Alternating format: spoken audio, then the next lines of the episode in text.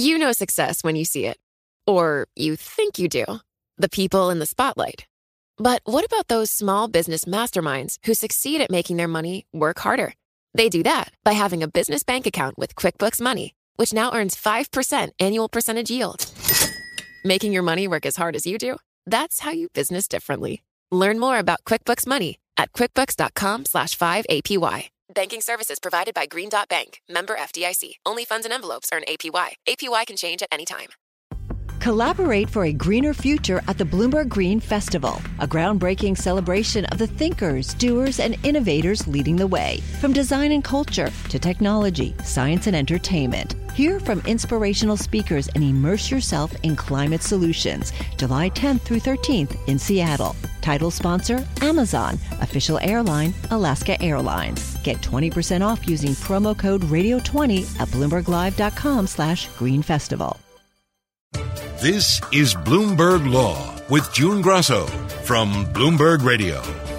It sounded more like a meeting of grammarians or English teachers rather than oral arguments at the Supreme Court. Here are Justices Neil Gorsuch, Elena Kagan, and Chief Justice John Roberts. On what basis is this sentence grammatical? I, I think you, it's so awkward I'd anticipate you'd rewrite it if it were given to you. Um, and... Uh, When we look at the adverbial phrase, there's nothing to indicate in the statute that it that it modifies only one of the verbs. The read-in that you're asking us to adopt is, in fact, ungrammatical, uh, that you have two verbs, store and produce. They have a shared direct object, numbers to be called, and uh, then a modifier following all of that. I mean, the drafters here weren't following Uh, the rule of redondo, singular, singulus, or diagramming these sentences. So why why should we focus on, on syntax to the extent that I think uh, both parties do? At issue is a lawsuit accusing Facebook of repeatedly sending unwanted text messages, and the justices struggle to make sense of the law banning robocalls and robotext to cell phones. The nineteen ninety-one Telephone Consumer Protection Act that was enacted long before Facebook existed or cell phones were so pervasive in our society, with some justices like Clarence Thomas suggesting the law is obsolete. Don't you think it's rather odd that we are applying a statute that's almost anachronistic, if not vestigial, and to a to, to modern technology like Facebook and instant messaging? Joining me is litigator Paul Haringa, counsel at Manatt. Paul, tell us about the basic issue facing the justices. Well, the issue boils down to the placement of a comma, to put it in the simplest term. In the Telephone Consumer Protection Act, or the T C P A, there's a definition of an automatic telephone dialing system, and it's defined as equipment which has the capacity to store or produce telephone numbers to be called, comma, using a random or sequential number generator and to dial such numbers.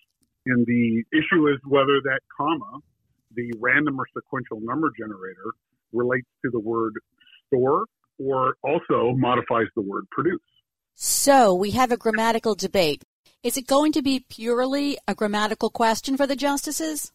Well, it's difficult to predict how the Supreme Court is ever going to come out on any particular issue. I don't know if necessarily if it's going to come down to a grammatical issue.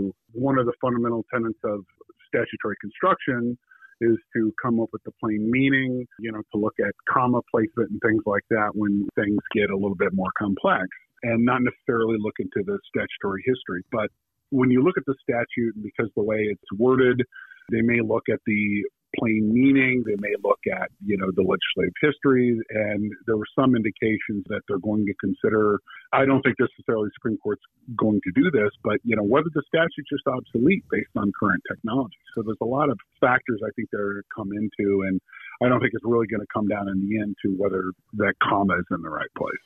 There are a lot of textualists on the court. Will that make a difference? Yes, to a degree. I think that that's what the focus has been on. The circuit courts that have dealt with it have really focused on the textual language and how it's constructed. So there's a possibility that's going to play a factor. How heavy of a factor? I'm not sure. Everyone seems to agree on the court that, quote unquote, robocalls, as they're more commonly called, are problematic. So I think that they may be also looking at bigger pictures and not just focusing on the text at the end of the day.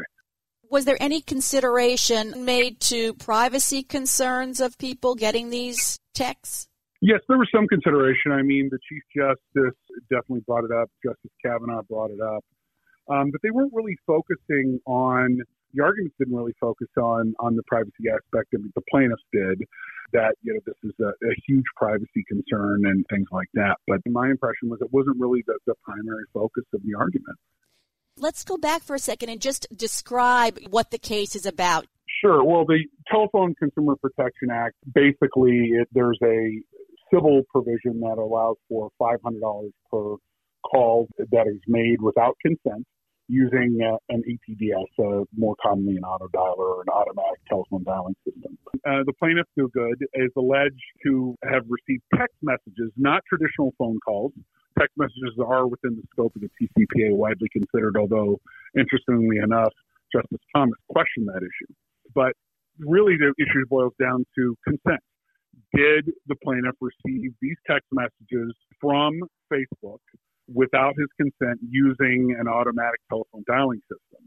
Under the T C P A, there are statutory damages at five hundred per call or text message, and that's what's alleged here, that he didn't consent to receiving the calls, in this case text messages, and therefore is entitled to statutory damages.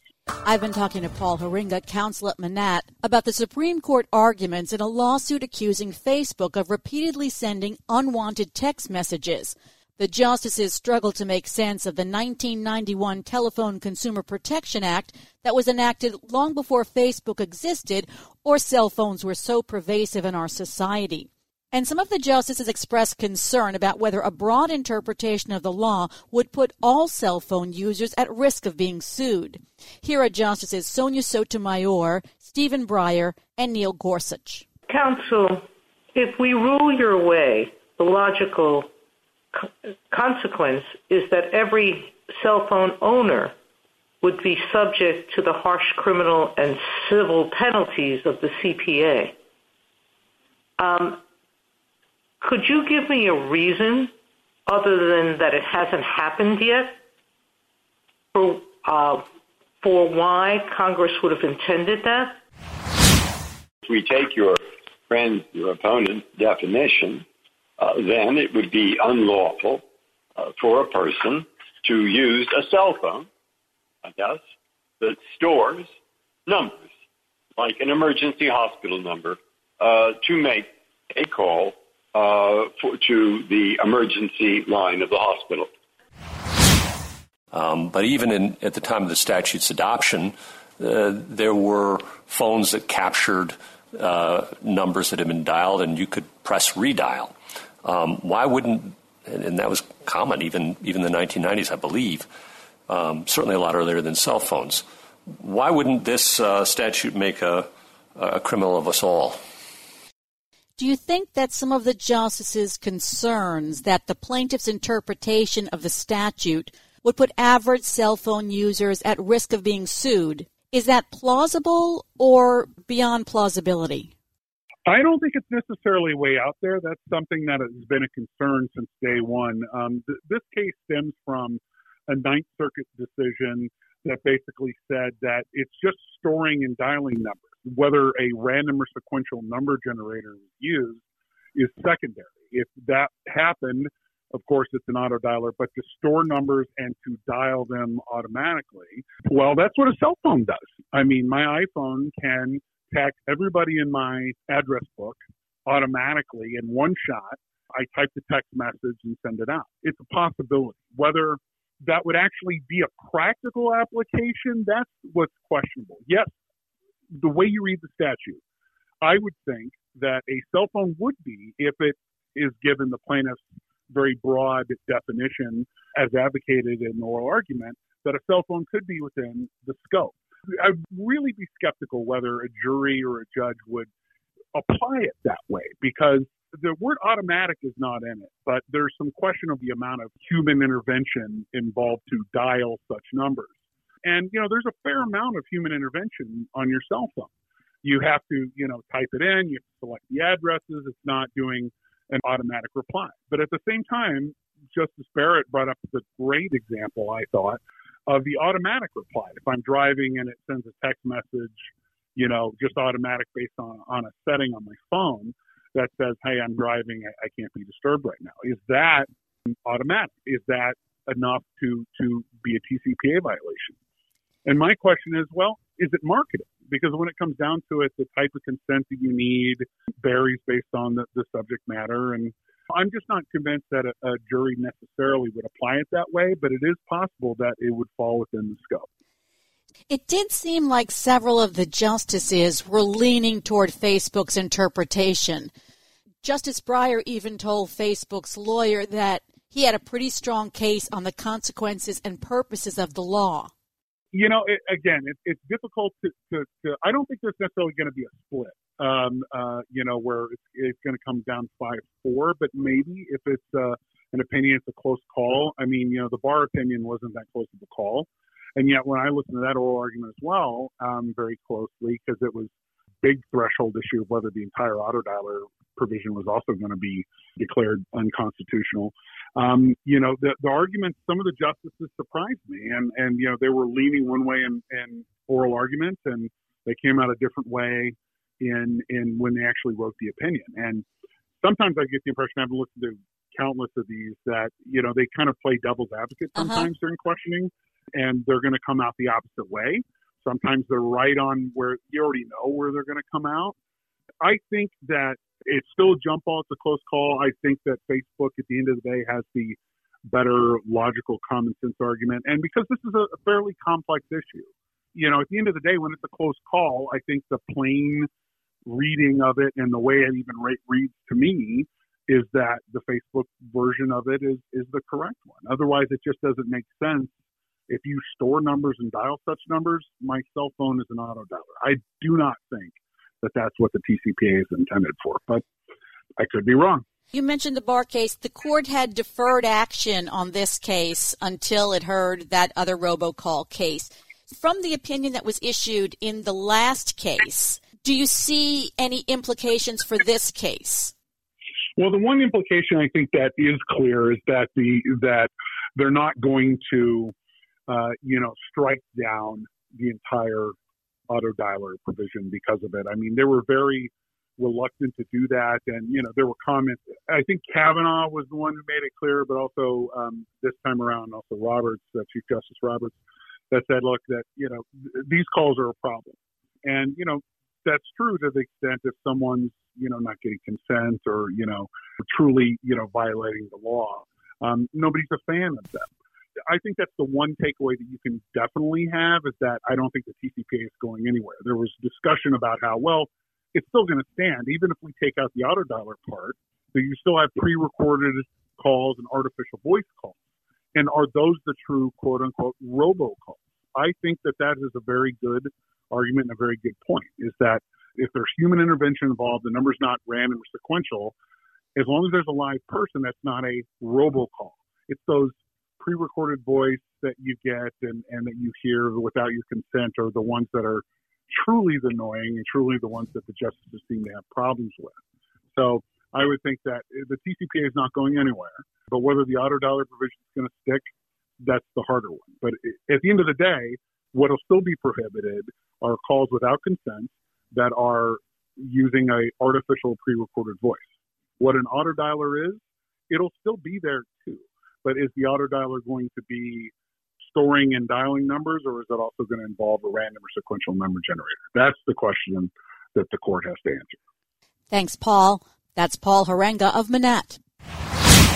Success is more than the final destination. It's a path you take one step at a time. It's discipline. It's teamwork. And it's the drive and passion inside of us that comes before all recognition. It's what Stifel's been doing for over one hundred thirty years. Quietly, yet strategically, Stifel has become one of the fastest growing wealth management and investment banking firms in the country. Our financial advisors go beyond traditional wealth management to provide clients with direct access to one of the industry's largest equity research franchises and a leading middle market investment bank, because success is the drive it takes to keep climbing, the passion to keep investing, the best of each of us made better by the best in all of us. And that is where success meets success. Start your journey at Stifel dot com. That's S T I F E L dot com. Stifel Nicholas and Company Incorporated, member S I P C and N Y S E.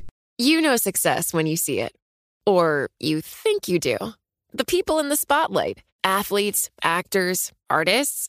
But what about the people behind the scenes? You know, the ones who make it all happen. The lighting engineers, the sideline photographers, the caterers. They're small business masterminds. And if there's one thing they have in common, it's making their money work harder. That's why they have a business bank account with QuickBooks Money, where they are now earning a generous five percent annual percentage yield. Yes, five percent A P Y. Making your money work as hard as you do. That's how you business differently. Learn more about QuickBooks Money at quickbooks dot com slash five A P Y. Banking services provided by Green Dot Bank, member F D I C. Only funds and envelopes earn A P Y. A P Y can change at any time. Collaborate for a greener future at the Bloomberg Green Festival, a groundbreaking celebration of the thinkers, doers, and innovators leading the way. From design and culture to technology, science, and entertainment. Hear from inspirational speakers and immerse yourself in climate solutions, July tenth through thirteenth in Seattle. Title sponsor, Amazon. Official airline, Alaska Airlines. Get twenty percent off using promo code radio twenty at bloomberg live dot com slash green festival. There's a new consequence, perhaps so far unconsidered, for getting COVID nineteen. You may not be able to get life insurance. Life insurance companies are already rejecting people who have survived COVID, even those with mild symptoms. And some companies are changing their forms to specifically ask applicants if they've had COVID. Joining me is Lydia Wheeler, a senior reporter at Bloomberg Law. When did insurance companies first start considering whether to sell new life insurance policies to people who survived COVID? Right. So the pandemic was barely underway when life insurance companies started wrestling with this question of whether or not that they should sell new policies to people who have survived the virus. The Delaware Department of Insurance uh, told me that they actually started seeing it in June. Um, companies were filing requests to change their application forms to specifically ask people if they've had the virus, if they've been treated for it, if they've been hospitalized, those sorts of things. Is it legal for an insurance company to refuse to give someone a life insurance policy because they've had COVID? Right. So there's no state regulation that stops them from underwriting against a disease like COVID nineteen. Um, that being said, though, insurers can't, you know, they're not allowed to add riders to their policies that would deny someone a payout of benefits if they died um, from a specific illness. You know, they can't offer you a policy that has, you know, a clause in it that says, if you die from COVID, we're not going to pay you. Um, but they can refuse you a policy, you know, at the outset um, because you already had this pre-existing condition. So tell us about this couple you spoke to who were refused life insurance. Right. So I talked to an intellectual uh, property attorney in Stratford, Connecticut. Um, her and her wife were both denied coverage. Um, they were seeking, you know, life insurance policies because theirs were set to expire and they were wanted to expand on the plans that they already had. They started this process, I think they said in February. Um, so before Yeah, so before the um, pandemic was really underway in the United States, um, and they, uh, you know, started the application process, and then they went on a trip to Aruba, uh, which was planned. And um, on their way back through the airports, they think that's where they both contracted the virus. Um, they both tested positive within hours of each other, uh, and then within a couple weeks of getting that those positive test results back, they were denied life insurance policies by Symetra Life Insurance Company. What's interesting here is that Symetra actually sent um, one of them a, le- a letter, and in the denial letter, they specifically said, we're denying you due to your medical history, which includes your recent COVID diagnosis. So then there's no way to appeal that. Well, they could go back to the insurance company. I mean, they could wait a couple months and go back to the insurance company and, and try again. Um, that's what some insurers have are saying that they're recommending their clients do. They could also shop around and go to a different company. Um, some insurance experts say that just because you're denied by one doesn't mean that you're you're going to be denied by them all. Um, so that's important to shop around for coverage. Um, but, you know, there's no way, you know, after Symetra makes their decision, you know, kind of their hands are tied. You know, that's what Symetra has decided. And, you know, insurance companies have a lot of control in this situation. In the requests that are being made, you know, to change the applications, do they want to change it to just ask questions, have you had COVID, or are there more subtle questions that they're asking? Right. So some of them actually said if you've had a positive diagnosis, but you have to keep in mind that not everybody who has had COVID has actually gone and gotten tested just because the, you know, there's still an issue with testing in the United States. Um, it's hard to go and find a test and be able to get tested. Um, so the application forms are, are asking questions like, have you been treated for symptoms of a sore throat or runny nose, fatigue, um, those things, like the stuff that are the symptoms of COVID. Uh, they actually ask if you've been hospitalized or, and if so, for how long. And in some cases, they're asking if you've traveled and when was the last time you went out of the country. Um, you know, and they're also asking if you've been advised by a medical professional professional to quarantine for a certain number of days and if you've been exposed to the virus. Are there any metrics that insurance companies can use to figure out who might be affected by COVID long term, or are they just sort of in the dark and that's why some are doing this all or nothing? That's right. So, you know, insurance companies are really in the dark here. Um, they rely on mortality data when deciding whether to insure someone or not. And there's still a lot we don't know about COVID nineteen. Um, you know, some people, even those who, who were asymptomatic or maybe just had a mild case, have shown that they have um, damage to their heart, their lung, their kidneys. Um, and it's not clear yet, you know, from medical professionals, if that damage is going to be long-term. So insurance companies really don't know if you've had COVID nineteen, what your mortality risk looks like. And that's, you know, they need that data in order to to figure out whether or not that you're someone who's worth insuring or not. Um, and so without that data, they're kind of left guessing. And the trouble with guessing is that they could get it wrong and they could deny someone a policy uh, who, you know, has a long life ahead of them. Um, or they could give someone a policy uh, who dies relatively early in life. Um, and then they may be forced to pay out, you know, a lot of claims twenty to thirty years down the road. So, Lydia, some people get very mild forms of COVID. Some are even asymptomatic, while others are hospitalized. Are insurance companies basing coverage on the severity of someone's COVID symptoms? I mean, possibly, uh, you know, that that's why they're asking specific questions like, have you been hospitalized? Have you not? Um, you know, one insurance company uh, told me that, you know, they are looking at the severity of the case that they, uh, of the severity of the disease that you had, um, you know, but it's, nobody knows really yet, you know, kind of, like I said, even if you have an asymptomatic case, you know, you could still have long-term damage. Um, you know, insurance companies are telling me that this is not an automatic disqualifier. Um, but then again, you know, we are seeing people denied coverage. So, um, you know, insurers are, are recommending that, you know, if you had COVID nineteen, maybe, you know, wait a couple months um, before you apply for a policy. Um, that has um, seen, some people have seen success that way. Um, but you know, it turns out that if, you know, you had COVID nineteen and you are um, approved of a policy, you might end up having to pay more for a skimpier plan. You talked to someone who said this is a classic insurance reaction, that this happened after AIDS and SARS. Tell us what the insurance companies did after AIDS and SARS and whether we still see any of that in the policy applications. Right. So my my sources are telling me that, and you know, insurance companies are scared here, um, and that they reacted similarly, like you said, after the AIDS epidemic in the eighties and the SARS outbreak in the early two thousands.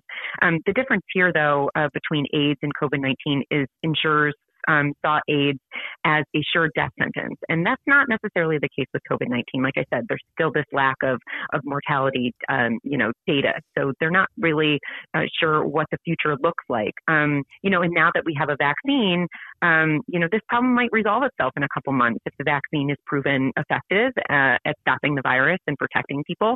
Um, so, you know, we might not see as many denials come with COVID nineteen as we did with AIDS, but similar things happened um, with those Those two, uh, you know, diseases where insurance companies started asking specific questions on their application form. Could a state pass a regulation to stop insurance companies from considering COVID at all? I'm not sure on that one if states have the power to do that potentially. Um, there are some states that have um, already put out guidance to say, hey, insurers, don't do this. Um, the Connecticut Insurance Department was one at the very early at the start of the pandemic. Um, they put out guidance that said, don't ask about COVID nineteen on your application forms. Um, and so far, uh, you know, they've gotten some complaints of some companies who have tried to, and, you know, after being contacted by the insurance department saying you're in violation of this guidance that we put out, you know, the insurance company stopped doing that. Um, so it's, it's entirely possible that a state could step in. Um, there is such a thing, such Uh, called the Insurance Compact, which regulates it regulates insurance companies in forty-four states, um, and so that they could decide to put out guidance that says, you know, you can do this and you can't do that. And they already have um, put out some guidance on the pandemic uh, and how insurance companies should respond to it. Tell us about the guidance that they put out at the start of the pandemic. Right. So they uh, they put out guidance at the start of the pandemic basically saying, you know, insurance companies aren't allowed to add these riders to their policies that deny someone a payout of benefits. Um, they said that you can't ask just, you know, generic questions like, have you had symptoms of COVID? That there actually has to be a specific diagnosis from a medical professional that goes with it um, before, you know, when you're when you're asking questions on your application form. For someone who hasn't gone through it, explain the sort of process of getting life insurance. It's not as easy as just signing up or even filling out an application form.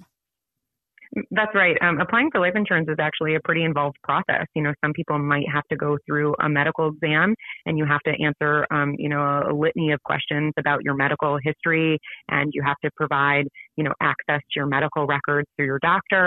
Um, and so for that reason, you know, uh, life insurance experts um are advising people not to lie on their application forms, because if it is found that you had COVID nineteen and you knew about it and you lied to the insurance company when you applied for a policy, they can come back later and deny you a payout of the benefits that you're owed. We know that with Obamacare that insurance companies can't deny insurance to someone with pre-existing conditions. Could Congress pass a law doing the same for life insurance? Potentially, that's right. So Obamacare, and, and that's where I think a lot of people, um, there's been some confusion. Um, you know, Obamacare is, has that clause in it that protects you if you have a pre-existing condition. It says that health insurance companies can't deny you um, just for, you know, having a prior, you know, d- disease or medical medical condition, which now includes COVID nineteen. But there's nothing like that right now on the books for life insurance companies. Um, so that's why there's, they have this power to deny you a plan. Um, and so it's entirely possible that Congress could take action here. Are any of the companies weighing denying people life insurance who have COVID, and as those numbers go up, and losing the money they get from people who are paying for life insurance? Right. I think that's definitely, you know, a, a risk that they take, you know, in denying plans. They could be missing out on, you know, revenue um, that could be from, you know, from selling these insurance policies. You know, insurers keep telling me like, you know, hey, we're still businesses. We we want to make money. We still want to offer, you know, people insurance policies in good times and in bad. Um, so they're really trying to make these hard decisions about, you know, whether to to deny or grant policies. What's the best advice you've heard from the experts about what to do if you've been turned down for life insurance because of COVID? Uh, experts are definitely saying shop around, um, that you should go even before you start the application process, actually, that you should start and get multiple quotes from different companies um, and look at the type of coverage that's being offered. Um, and then even if you've been denied, to go and, and and try somewhere else. There are a lot of insurance companies in the marketplace. Um, and, you know, some experts say that, you know, if you if you had COVID nineteen and you survived and you have no lingering symptoms, that you should have a wide open marketplace. But I think it remains to be seen how true that is. Thanks for being on the show, Lydia. That's Lydia Wheeler, Bloomberg Law Senior Reporter.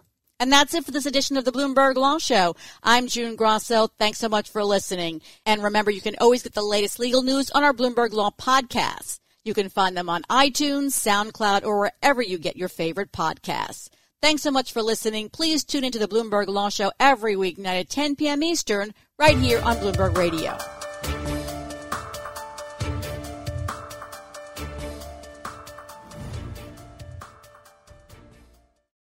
Collaborate for a greener future at the Bloomberg Green Festival, a groundbreaking celebration of the thinkers, doers, and innovators leading the way. From design and culture to technology, science, and entertainment. Hear from inspirational speakers and immerse yourself in climate solutions, July tenth through thirteenth in Seattle. Title sponsor, Amazon. Official airline, Alaska Airlines. Get twenty percent off using promo code radio twenty at bloomberg live dot com slash green festival.